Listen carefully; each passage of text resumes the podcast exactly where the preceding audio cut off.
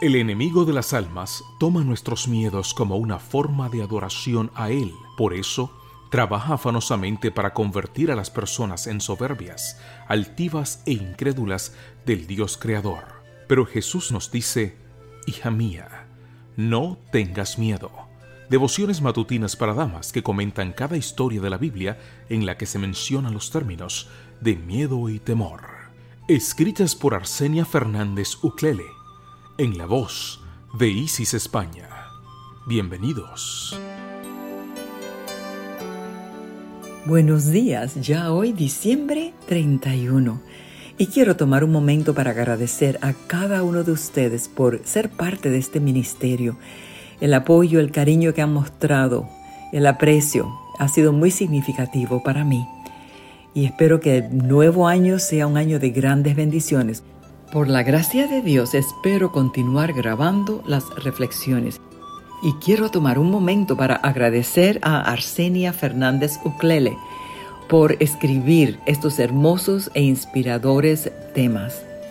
El título de la reflexión de hoy es El coro celestial.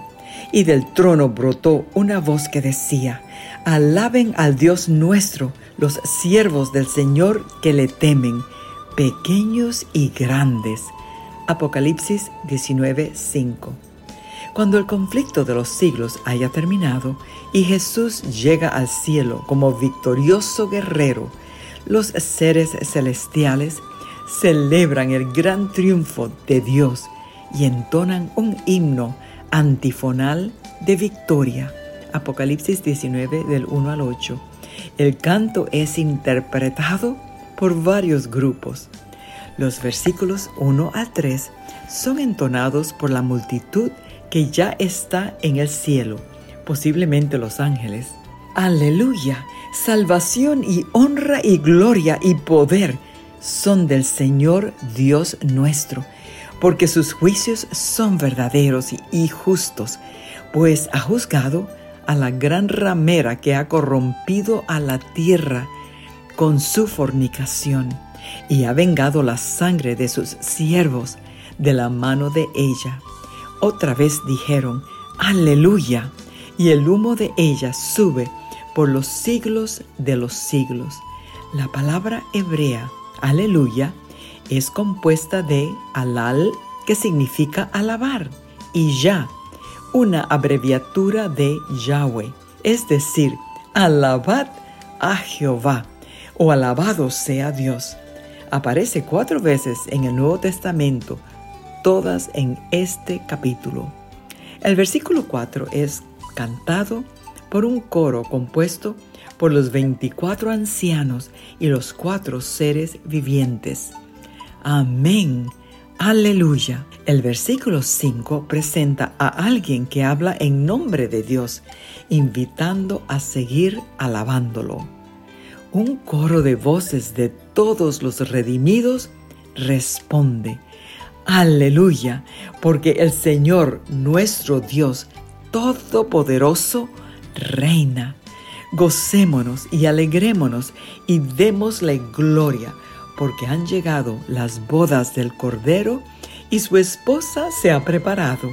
Versículos 6 y 7. Estos redimidos son los que mostraron un temor reverente a Dios. Cuando la guerra terrenal haya terminado y los santos estén todos reunidos en el hogar, nuestro primer tema será el cántico de Moisés, siervo de Dios. El segundo tema será el cántico del Cordero, el cántico de la gracia y la redención. Este cántico será más potente y se entonará con acentos más elevados y sublimes que resonarán por los atrios celestiales. La iglesia histórica de la tierra y la iglesia redimida del cielo tienen su centro en la cruz del Calvario. Este es el tema, este es el canto, Cristo el todo y en todo, en himnos de alabanza que resuenan a través del cielo, entonados por millares y millones de redimidos.